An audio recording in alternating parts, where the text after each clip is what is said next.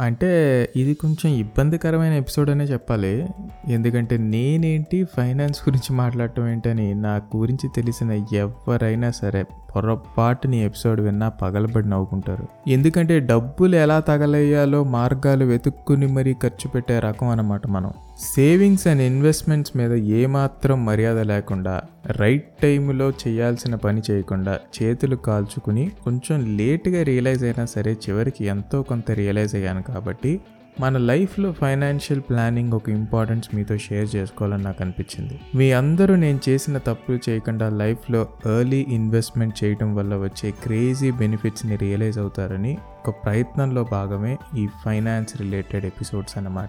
ఈ టాపిక్ మీద మళ్ళీ ఎప్పుడు ఎపిసోడ్ చేస్తానో నాకే తెలియదు బట్ మంత్లీ ఒక్కసారైనా కనీసం మీకు ఫినాన్స్ ఒక ఇంపార్టెన్స్ని గుర్తు చేసే ప్రయత్నం మాత్రం తప్పకుండా చేస్తాను నాకైతే నా కెరియర్ స్టార్టింగ్ డేస్లో వీటి గురించి ఎవరు చెప్పలేదు. బహుశా చెప్పినా నేను పెద్దగా పట్టించుకునేవాడిని కాదేమో. కానీ పదేళ్ళ ముందే గనక నాకు ఇన్వెస్ట్మెంట్స్ మీద ఒక క్లారిటీ కనుక వచ్చుంటే ఇన్వెస్ట్మెంట్స్ చేయాలన్న దాని మీద నాకు ఇంట్రెస్ట్ కనుక వచ్చుంటే ఈ రోజు నేను బ్యాంకు వాళ్ళకి తీసుకున్న డబ్బులకి ఇంట్రెస్ట్ కట్టాల్సిన పని వచ్చేది కాదు.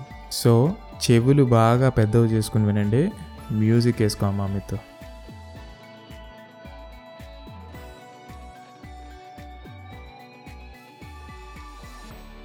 ఈరోజే మొదలుపెట్టాం కాబట్టి మిమ్మల్ని ఎక్కువ భయపెట్టేద్దాం అనుకోవట్లేదు. ఫినాన్షియల్ మేనేజ్మెంట్లో ఒక సింపుల్ అండ్ చిన్న బేసిక్ రూల్ గురించి మాట్లాడదామని ఫిక్స్ అయ్యాను. ఇది మీరు చాలాసార్లే వినుంటారు బట్ అయినా సరే ఇంకోసారి డెప్త్గా చెప్తా వినండి. దొరికినంత దోచుకో దోచుకుంది దాచుకో. కారు బంగ్లా తీసుకో లైఫ్ నీదే కుమ్ముకో.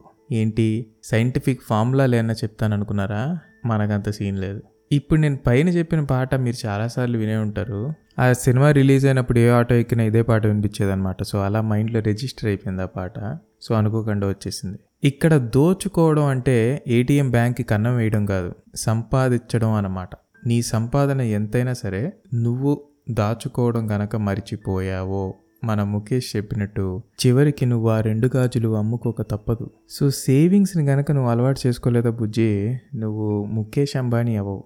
మరి ఏ ముఖేష్ అవుతావో అది నేను మళ్ళీ నీకు సపరేట్గా చెప్పక్కర్లేదు అనుకుంటా ఇన్వెస్ట్మెంట్ గురించి నువ్వు ఆలోచించాల్సిన వయసు పాతికేళ్ళు అని ఎవరైనా నీతో చెప్తే వాళ్ళు ఇంకా అవుట్డేటెడ్ అని అర్థం.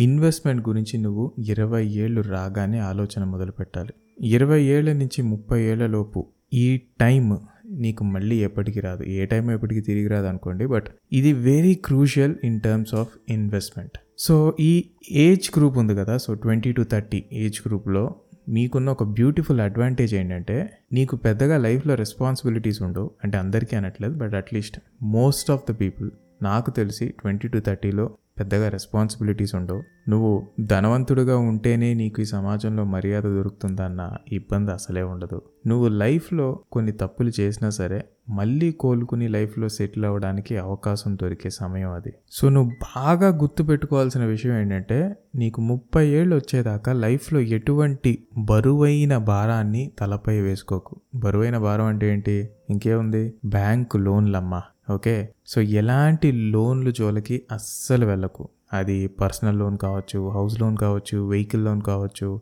మొబైల్ ఫోన్కి ఈఎంఐలు కావచ్చు. ఇలాంటి అనవసరమైన పనికి మాలిన భారాలు దయచేసి నెత్తిన వేసుకోకు.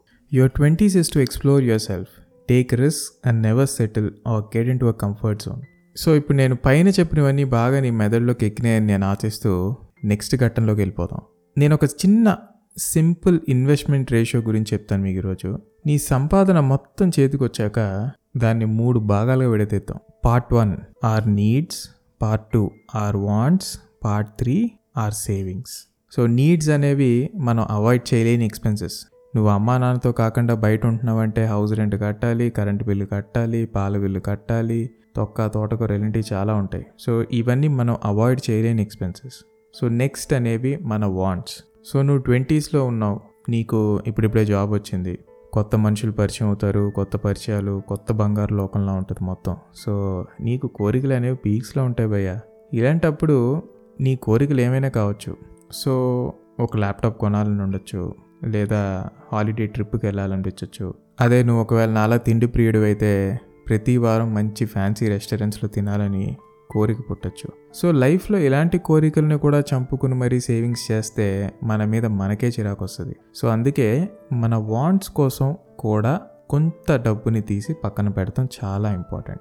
అయితే ఇక్కడ నువ్వు ఆ పై రెండు భాగాలకి డబ్బు తీయగా మిగిలిన భాగాన్ని బాగా నోట్ చేసుకో. మిగిలిన భాగాన్ని నువ్వు నీ సేవింగ్స్లో ఇన్వెస్ట్ చేయాలి. అండ్ ఇక్కడ నేను ఒక చిన్న పాయింట్ చెప్పదలుచుకున్నాను.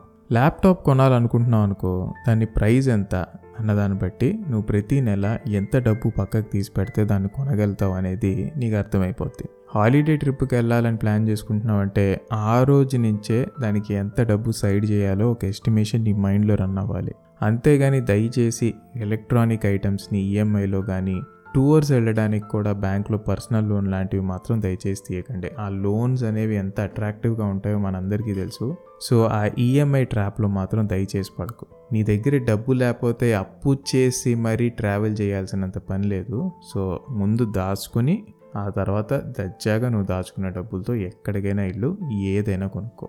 ఏ వస్తువునైనా సరే గుర్తుపెట్టుకో మొత్తం డబ్బు కట్టి కొనే సత్తా నీ దగ్గర ఉంటేనే కొను. లేదంటే అది కొనే అర్హత ఇంకా మనకి రాలేదనే అర్థం. ఓకే? ఈఎంఐలు అవి దయచేసి వద్దు. ఎందుకంటే ఇక్కడ ఇంకొక ప్రాబ్లం కూడా ఉంది. నువ్వు పోగేసే గ్యాప్లో ఆ వస్తువు ఒక కాస్ట్ కూడా పడిపోతుంది. సో నువ్వు ఇప్పుడు ఒక ల్యాప్టాప్ సెవెంటీ థౌజండ్కి చూసావు. అది కొనాలనుకుని నువ్వు ఒక నాలుగు నెలలు ఐదు నెలలు పోగేసావు అనుకో. ఆ పోగేసిన టైంలో ఆ ల్యాప్టాప్కి ఒక కాస్ట్ ఇంకా పడిపోతుంది. ప్లస్ నువ్వు పోగేసి పోగేసి అలా వెయిట్ చేసి కొనడంలో ఉన్న కిక్కు నువ్వు ఒకేసారి ఈఎంఐ కట్టేసి కొన్నా నీకు దక్కదు. ఓకే? అండ్ గుర్తుపెట్టుకో all electronic items are depreciating assets. So కొన్న టైం నుంచే దాని వాల్యూ అనేది డిప్రిషియేట్ అవటం స్టార్ట్ అవుతుంది. సో ఇప్పుడు మళ్ళీ సేవింగ్స్కి వద్దాం. సో నీ అవసరాలకి సరిపడే డబ్బుని నువ్వు ఖర్చు పెట్టేశావు. ఓకే? ఖర్చు పెట్టాక కొంత డబ్బు నీ దగ్గర మిగిలింది. నీ దగ్గర మిగిలింది నువ్వు తీసుకెళ్ళి మీ ఇంట్లో డిబ్బీలో వేస్తే అదేమన్నా గుడ్లు పెడుతుందా? కొన్నేళ్ళ తర్వాత నువ్వు ఆ నోట్లను తీసి చూస్తే ఆ నోట్లకి చెద పెడుతుందేమో తప్ప అది గుడ్లు మాత్రం పెట్టదు. ఇంకో ట్విస్ట్ ఏంటంటే నువ్వు డిబ్బీలో వేసిన వెయ్యి రూపాయలు కాస్త చెల్లకుండా కూడా మన మోడీ గారు చేయగలుగుతారు. అది మనం గతంలో చూసాం. సో ఇక్కడ మన ఇన్ఫ్లేషన్ అనే కాన్సెప్ట్ని మైండ్లో బాగా ఇంజెక్ట్ చేసుకోవాలి. ఇన్ఫ్లేషన్కి ఒక సింపుల్ ఎగ్జాంపుల్. మా చిన్నప్పుడు కూల్ డ్రింక్ ఐదు రూపాయలు. కానీ ఇప్పుడు అదే కూల్ డ్రింక్ మినిమం ఇరవై రూపాయలు పెడితే కానీ తాగలేను. సో మన లైఫ్లో కూల్ డ్రింక్ నుంచి మనం నడిపే కారు దాకా అన్ని వస్తువులకి ధర ఎందుకు పెరుగుతుంది? ఎందుకంటే మనీకున్న వాల్యూ పడిపోతుంది కాబట్టి. మన బ్లాక్ అండ్ వైట్ సినిమాల్లో మీరు చూసే ఉంటారు లక్షాధికారి అంటే పెద్ద గొప్ప. అబ్బా లక్షాధికారి అనేవాళ్ళు. కానీ ఇప్పుడు ఒక లక్షతో సిటీలో ఒక ఫ్యామిలీకి కనీసం ఐదు నెలలు గడవటం కూడా కష్టం అని చెప్పాలి. సో డబ్బుని డిబ్బీలో వేయడం లేక బ్యాంక్ అకౌంట్లో భద్రంగా ఎఫ్డి రూపంలో దాచుకోవడం వల్ల ఎటువంటి ఉపయోగాలు లేవు. డబ్బుని దాయాలన్న ఆలోచన రావడం ఎంత ముఖ్యమో ఆ డబ్బుని ఎక్కడ దాస్తే మనకి ఫ్యూచర్లో అది ఉపయోగపడుతుందో తెలుసుకోవడం కూడా అంతే ఇంపార్టెంట్. దాన్నే మనం రైట్ ఇన్వెస్ట్మెంట్ స్ట్రాటజీ అని చెప్తాం. ఒకప్పుడు ప్రజలకు తెలిసిందల్లా ఎఫ్డీలు ఎల్ఐసి పాలసీలు ఇన్సూరెన్స్లు ఎక్సెట్రా ఎక్సెట్రా కానీ ఇప్పుడు మనం దాసే డబ్బు రెట్టింపు కావడానికి మన ముందు ఎన్నో రకాల సేవింగ్స్ ఇన్స్ట్రుమెంట్స్ ఉన్నాయి. అవి ఎలాంటివి? ఎలాంటివి ఎంచుకుంటే మనకి మంచిది? అని చెప్పే ప్రయత్నం నేను మరో ఎపిసోడ్స్లో చేస్తాను.